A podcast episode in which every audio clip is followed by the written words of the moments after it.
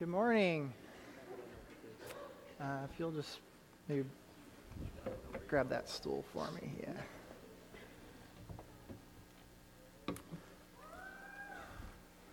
Right here is good. You guys doing all right this morning? Yeah, that's good. Thanks, Kip. There we go. What's under the blanket? I don't know. We'll find out. Hope you guys are doing well this morning. Uh, my name is Chris Jackson. I am the youth ministry apprentice. I've been working closely with Jim and Fawn since August, and uh, I have loved getting to be a part of this faith family. Um, so if you haven't got to meet me yet, um, please do. I'm, I'm, trying to get around to everybody, or um, if you're visiting, know that you're, you're in a special place. This is a great place to be.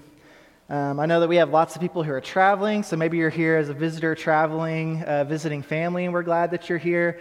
Um, our prayers are with all of those who are not here with us this morning, including Josh, um, as they travel to see family and, and um, do all the good holiday stuff. Um, and, and for all the people who are tuning in online, we're, we're glad that they're with us as well. Um, and so I was excited when Josh asked me to speak in his absence. I, uh, I, enjoyed speaking at the, the last church I was at. Um, it's, uh, it's, I've kind of been itching to do it since I've got here. So uh, I, I, was wondering, we're, we're going to pray in just a second, but I was wondering before we do that, how many of you have a New Year's resolution for, for uh, 2019? Have you guys thought about that yet? like a few of you, yeah. Uh, how many of you have done a New Year's resolution at some point in the Okay, a, few, a few more of us. Okay, so let me just have a, a moment of transparency. I am not good at uh, New Year's resolutions. Uh, part of it is probably because I'd never think about it until, you know, I'm with the family on New Year's Eve and we're watching all the, you know, you guys watch all that stuff on TV in, New, in Times Square where they're dropping the, the ball and all the fireworks go off and everything. I never think about it until, you know, they start sharing, you know, what's your resolution? And so I kind of stopped doing resolutions a few years ago. But what I do instead is I've started choosing a word that will be kind of my word for the year. And so I've been doing that for the last few years. And so this last year, my word was peace. And so every day I try and pray peace over myself and over those around me. Um, and at least once or twice a week, I try and spend a good amount of time um, studying what, what the Bible says, what other scholars say, you know, trying to discern what God might uh, have, want me to understand about peace. And so I've decided for the next year, my word is going to be restore or renew. And so I've already been thinking about that some the last month or two as I've kind of committed to this word for 2019. And so I want to share some of that with you. Um, but before we do, um, I, I would like for you to just go to God in prayer with me for a minute. Dear Lord, we come before you, and uh, we're just so grateful that you're a God who hears our prayers. Um, we're thankful that you are the type of God who wants us to know you better, who has given us your word and has preserved it all this time and has kept it relevant for us even today. And most of all, Lord, we're thankful for your Son who came to show us what it means to know you well. He came to, to live as an example for us. And so this morning, as we take the next few minutes to sit at your feet and hear what you might have to say to us, I ask that you would speak through me, speak around me, speak over me, um, and that you would touch each of us with a challenge or a word of encouragement this morning. We love you. We thank you for the opportunity that we have to learn from you. It's in the, the power of Jesus' name we pray. Amen. All right. So this morning, instead of just looking at one writing, we're going to look at several writings from Paul. We're going to kind of see, instead of just, just looking at one and kind of dissecting it, we're going to look at several of his writings and kind of see this theme that he has as he talks about what it might mean to be restored or to be renewed. And Paul has this idea that he, he uses this language of new creation a lot. Uh, and he believes that Jesus is making all things new. And he goes back to the very beginning of, of the Old Testament. He, he seems to think about Genesis 1 a lot. You can tell through his writings that he's thinking about the fact that God made us in his image. And this is a big deal because God's image is not found in an idol or in any one person, but God has made every person in his image. We were all made to represent him wherever we go, and we were created to co rule with him. But something happened. we, we sinned. We, we decided that co ruling was not good enough, and, and we decided that we could and we should decide for ourselves what was right or wrong. And so, what was once a perfect image of God became broken and distorted. And the best way I know to, to kind of visualize that this morning is this I don't know how well you in the back can see this, but this broken mirror. And so, if you were to look at this mirror, you'd see, you know, I kind of look at myself in it, and I've got like 17 eyeballs, and my forehead looks all weird. And, and I, this isn't the same mirror that I've had for a while, but I used to have one like this that uh, I, I, took, and I had our youth group at the last church I worked at. Um, we, we talked about this at a retreat we went to. And I had them write lies from the world that they might hear and, and might tend to believe about themselves. And they wrote things like ugly or failure or bad or not enough or sinner on, those, on the, the mirror. And it, it, starts to hide what, what the mirror is trying to reveal.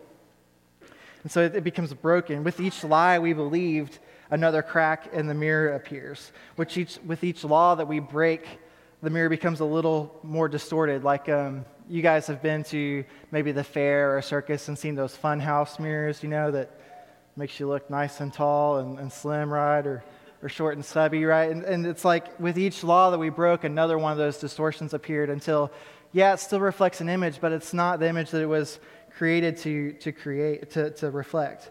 And so Paul says that Jesus came to show us what it means to be a perfect image, the image that we were originally created to be. He says in Colossians 1 that Christ is the invisible image of the invisible God. He existed before anything was created and is supreme over all creation. For through him, God created everything in the heavenly realms and on earth. He made the things we can see and the things we can't see, such as thrones, kingdoms, rulers, and authorities in the unseen world. Everything was created through him and for him. He existed before everything else, and he holds all creation together. Christ is also the head of the church, which is the body. He's the beginning supreme over all those who rise from the dead. So Jesus came to show us what it means to live as a true and perfect image bearer. He came to show us what we were meant to be and what we could be again. Even in this passage we've just read right here in Colossians, you can see that Paul starts to hint at it that Jesus is the beginning. He is supreme over all of those who rise from the dead, meaning that there will be more. We'll come back to Colossians in a minute, but I want to turn over to Philippians and see what Paul says there.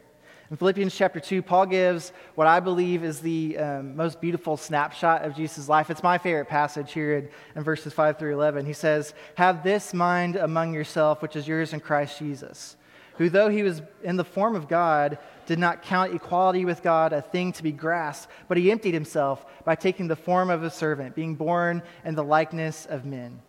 And being found in human form, he humbled himself by becoming obedient to the point of death, even death on a cross. Therefore, God has highly exalted him and bestowed on him the name that is above every name, so that at the name of Jesus every knee should bow in heaven and on earth and under the earth, and every tongue confess that Jesus Christ is the Lord to the glory of God the Father. I had a professor who used to teach this, this uh, passage, and he used to call it the divine V, is what he called it. Uh, and go ahead and go to the, to the next slide, if you will. Yeah, so the divine V. And so he says that you, know, you have Jesus who is, who is God, and he, he is in the form of God, and he's equal with God. But he, but he humbles himself, and he becomes, he, he's born as a man, which is you know, what we've been talking about as we celebrate Advent and Christmas. And, but he isn't just born as a man, but he's born as a servant. And not only is he a servant, but he, he dies, and he doesn't die just any death, he dies the death on a cross. He doesn't stop at a little bit of humility. He continues to humble himself until he can't be any more humble. He goes from the highest of highs to the lowest of lows. But then the Father, by the power of the Spirit, raises up his Son. He exalts him. He raises him up, not just from the dead, but to a place of honor. He goes from being a criminal on a cross to being seated at the most honored place. And if you continue reading in Philippians, there's a big therefore. Starting in verse 12, Paul says, Therefore, my beloved, as you have always obeyed, so now, not only as in my presence, but much more in my absence, work out your own salvation with fear and trembling, for it is God who works in you, both to will and to work for his good pleasure. Do all things without grumbling or disputing, that you may be blameless and innocent children of God, without blemish in the midst of a crooked and twisted generation, among whom you shine as lights in the world. So, Paul says here that we too can become blameless and pure, even though he realizes what a broken state we are in. In verses 5 through 15, Paul says that Jesus became like us so that we can become like him. This is the, that divine V we're talking about. Jesus became like us. He humbles himself and he humbles himself. He humbles himself all the way to the cross so that no matter how bad you are, no matter how broken you think you are, no matter how messed up and distorted the image of God appears to be in you, Jesus can scoop you up because he humbles himself lower than where you are. He scoops you up so that when he is raised by the Father, when he is exalted and glorified, we too can be glorified again. He became like us so that we could become like him. Jesus came to restore what we were originally created to be. Going back to Colossians, Paul says in chapter 2, he says, Don't let anyone capture you with empty philosophies and high sounding nonsense that came from human thinking and from the spiritual powers of the world rather than from Christ. For in Christ lives all the fullness of God in a human body so you also are complete through your union with Christ, which is the head over every ruler and authority. When you came to Christ, you were circumcised, but not by a physical procedure. Christ performed a spiritual circumcision, the cutting away of your sinful nature. For you were buried with Christ when you were baptized, and with him you were raised to new life because you trusted the mighty power of God who raised Christ from the dead. You were dead because of your sins and because of your sinful nature that was not yet cut away. Then God made you alive with Christ, for he forgave all your sins. He canceled the record of the charges against you and took it away by nailing it to the cross. And this way he disarmed the spiritual rulers and authorities. He shamed them publicly by his victory over them on the cross. So, so Paul says here that Jesus covers us, okay? So in his grace and in his mercy, because of his humility, because of his sacrifice on the cross, and because he was glorified again, because he became like us, he covers us.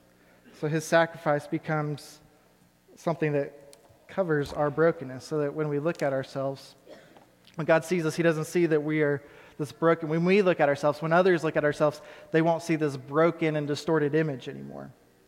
His mercy and grace are like this blanket that hides our brokenness. Because of Jesus' sacrifice, we can appear before the Father. Because of Jesus, we are eligible for adoption as sons and daughters of the High King. Because of Jesus, even though we know that we are not image bearers that we would like to be, we know that we are no longer sinners either.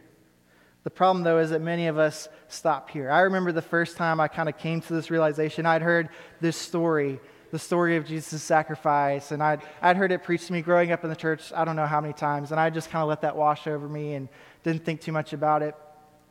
I thought that I understood it, but I remember that kind of moment where it, where it sunk in, and I was just so overwhelmed by my brokenness and by, by the grace of God and the fact that Jesus would want to cover me at all.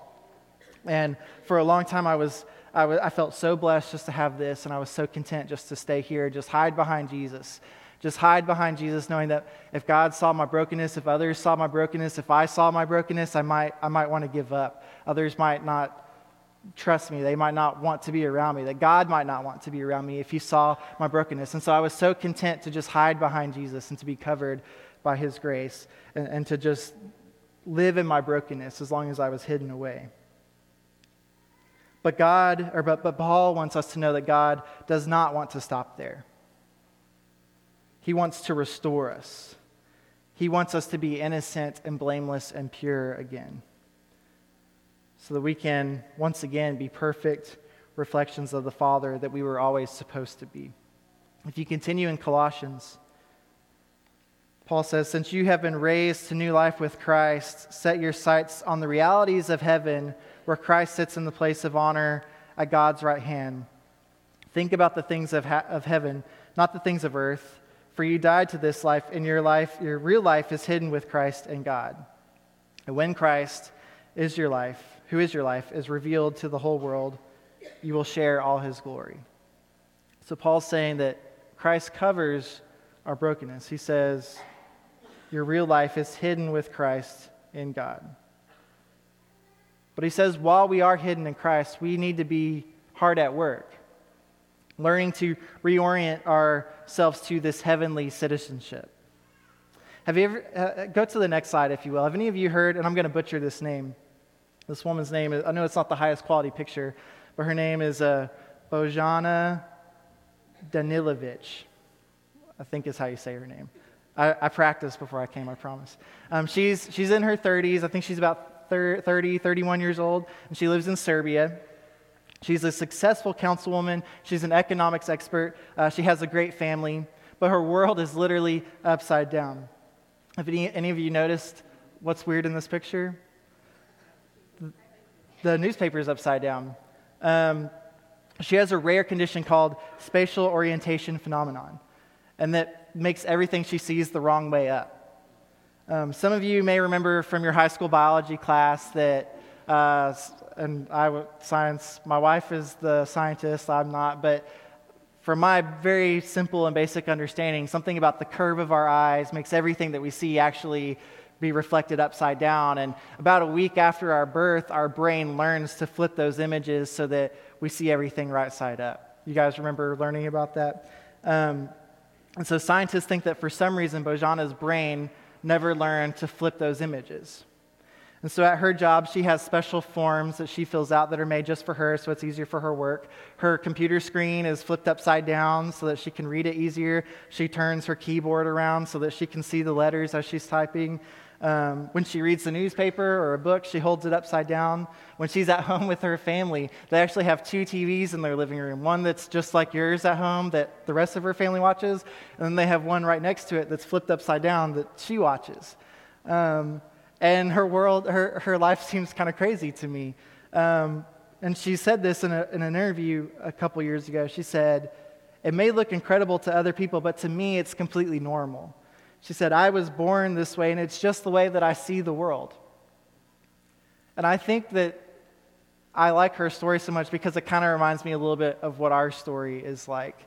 As we learn to reorient ourselves, as after we're covered by the grace of God, after we're covered in Christ's sacrifice, it's, it's difficult work to learn to reorient ourselves. And everything seems upside down at first, and everything seems weird and hard to understand. But eventually, as we, as we do things like you know spiritual disciplines and as we read and as we pray and we do all these things to invite god who does the work in us. It's not us. It's, it's god who does the work. But as we do things to open avenues for him to do the work in us we start to see the world the way god starts to see the world. And it may look weird to everyone else but it's the way we were created to see the world to live as jesus did. He is our example after all and when people stop seeing the old broken self and start to see a new self, a new self that is based on the example of Christ, our glory starts to be restored. Paul realizes that God did not make us as insignificant, unimportant beings. God created us to have a meaningful relationship. He created us, uh, and his first job for us was to co rule with him. God has bigger plans for us when he first created us, and he still has big plans for us now. He does not want to leave us broken. He doesn't want to simply cover us. He wants to restore us to the good and glorious creatures that we were made to be. And this is what Paul talks about in Romans 8, especially in 29 through 30. He says, For God knew his sons in advance, and he chose them to be, become like his son, so that his son would be the firstborn among, among many brothers and sisters. And having chosen them, he called them to come to him. And having called them, he gave them right standing with himself. And having given them right standing, he gave them his glory. This is the same divine V that we saw back in Philippians 2. It's the motion of Jesus' humility and then exaltation. He scoops us up so that we can be glorified. Jesus is the first person among many brothers and sisters, and that's, that's us. And Paul says more about this in Ephesians, both in chapter 1 and, and, and chapter 4. He says this now, these are the gifts that Christ gave to the church the apostles, the prophets, the evangelists, and the pastors and teachers. Their responsibility is to equip God's people to do his work and build up his church, the body of Christ. And this will continue until we all come to such unity in our faith and knowledge of God's Son that we will be mature in the Lord, measuring up to the full and complete standard of Christ. Paul's hope for each of us is that we continue to follow Jesus' example And as we continue to learn more about him, and we love each other as he has first loved us, we will reach a level of spiritual maturity that makes us full of love, just like Jesus. And Paul envisions a church that is full of blameless and holy people at the time of Jesus' second coming. He says as much in 1 Thessalonians 3:13. He says, "May he as a result make your heart strong and blameless and holy as you stand before God our Father when our Lord Jesus comes again with his holy people." And so where are we in this journey? Where are you? Where am I? We're we still feeling completely broken? Like this mirror full of, of cracks and, and full of lies? First of all, let us take a step back and remind ourselves that no matter how distorted or broken the image may appear, it does still reflect. Right? No matter how many eyeballs it looks like you have in this mirror, and no matter what kind of dirt or grime might be covering the surface, it does still reflect. And I think some of us need to remember that no matter how broken we may feel or how broken we think other people are, they are still at their core an, image of God. And so, no matter how messed up we may feel or how messed up we think someone else is, we need to remember that. Baptism itself is a picture of this divine V that we've talked about this morning. We too humble ourselves with Jesus so that we can be raised with him. The very act of baptism begins to symbolize the path of total spiritual maturity. Are you still broken but, but covered by God's grace? that's such a blessing to be in. And I, I don't want to like discount that. Like, I, I'm still there and I've been there for a long time and I'm so thankful to be right here. But I think the more challenging question for us is are we content to just stay hidden away, tucked behind Jesus? God did not save us so that we could continue to stay broken. The way Paul describes the process of redemption is like this We are saved by grace, but we must continue to work hard, but carefully, to follow the example of Christ until we become like him. And as we kill off those old sinful habits, it's like those cracks in the mirror start to heal one by one. As we stop listening to the lies that we've been told and start listening to the truth that God's Spirit whispers in our ear, it's like those distortions in the mirror start to bend back into shape. As we start to love and serve the Lord as Jesus did, we find that the mirror starts to really shine until it reflects another image, a, a perfect image of God once again. I was thinking as I was sitting here earlier about a time I, I broke a, a bone, uh, this hand actually, I, I, broke a bone in my hand, the only bone I've ever broken. Let me tell you, it was really easy to break the bone, right? I was playing frisbee with a bunch of teenagers. Uh, it, was, it was fun, right? Like, I didn't even realize it was broken at first. Uh, but it took me weeks and weeks to heal, right? And, and it wasn't really even something that I could do. I could only do things to help help my bone heal, right? I could only take it easy, not pick up things. Um, you know, I had to I had to wear my cast and then my brace, and you know, when I didn't want to wear my brace, I, my progress kind of got sidetracked and I had to end up wearing it even longer, right? And so my point is, I wanted to be careful this morning not to teach, not to sound like I'm teaching that this is something that we can do ourselves, right? This is something that we can only, the things that we can do only help God's Spirit to, to start to restore this image in us, right? It's really easy to break the image. It's a difficult thing to heal the image. It's not even something that we can do. I also want to be careful to say that we are a reflection of God, right? We, we do not, uh, even that Paul's language sometimes is confusing. We do not become God. We do not become Him. We become like Him. We become a like reflection of Him, right? That's what God created us to be. But as we, as we do these things, as we practice these things, follow Jesus' example, and, and as these cracks in the mirror start to heal and these distortions start to bend into shape, the goal is that one day Jesus will be able to will be able to stand next to him and be the image that we were always meant to be. And this is what C.S. Lewis talks about in his book, The Weight of Glory. He says that next to the sacrament of communion, the holiest thing we are able to physically encounter on a regular basis is other people. He says that there is no such thing as ordinary people. Lewis wonders how we might live if we realized how glorious each person next to us was. And he says that because he realizes that we are all created in the image of God, right? Because every person we come into contact with is like having a little piece of God next to us. And so we have an opportunity to live like that, to view each and every person as a child of God and treat them as such, no matter how broken they seem to be, because we know what lies underneath all that brokenness and that dirt. And prayer leaders, if y'all want to go ahead and start moving to your, your places this morning. Um, I personally still struggle with, with this. I have not yet reached total spiritual maturity, believe it or not. I still struggle with things and have not been totally conformed to the likeness of Christ, but I believe that I'm on the right trajectory.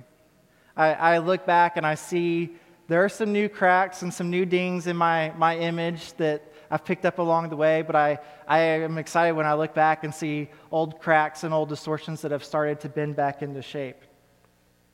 And I don't know if this spiritual maturity that Paul talks about is something that I will be able to reach before uh, Jesus comes to, to take me to be with him. But I have decided to spend the rest of my life asking Holy Spirit to walk me towards spiritual maturity. Paul is confident that God won't start something in me that he can't finish. And I think that the same is true for you.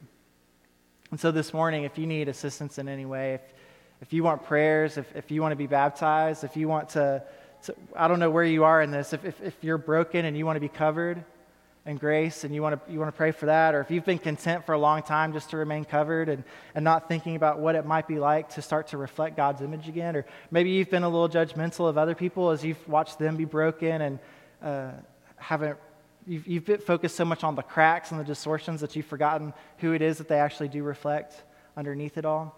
Uh, we want to invite you now to find someone to pray with or, or come forward as we, we stand and sing a song together.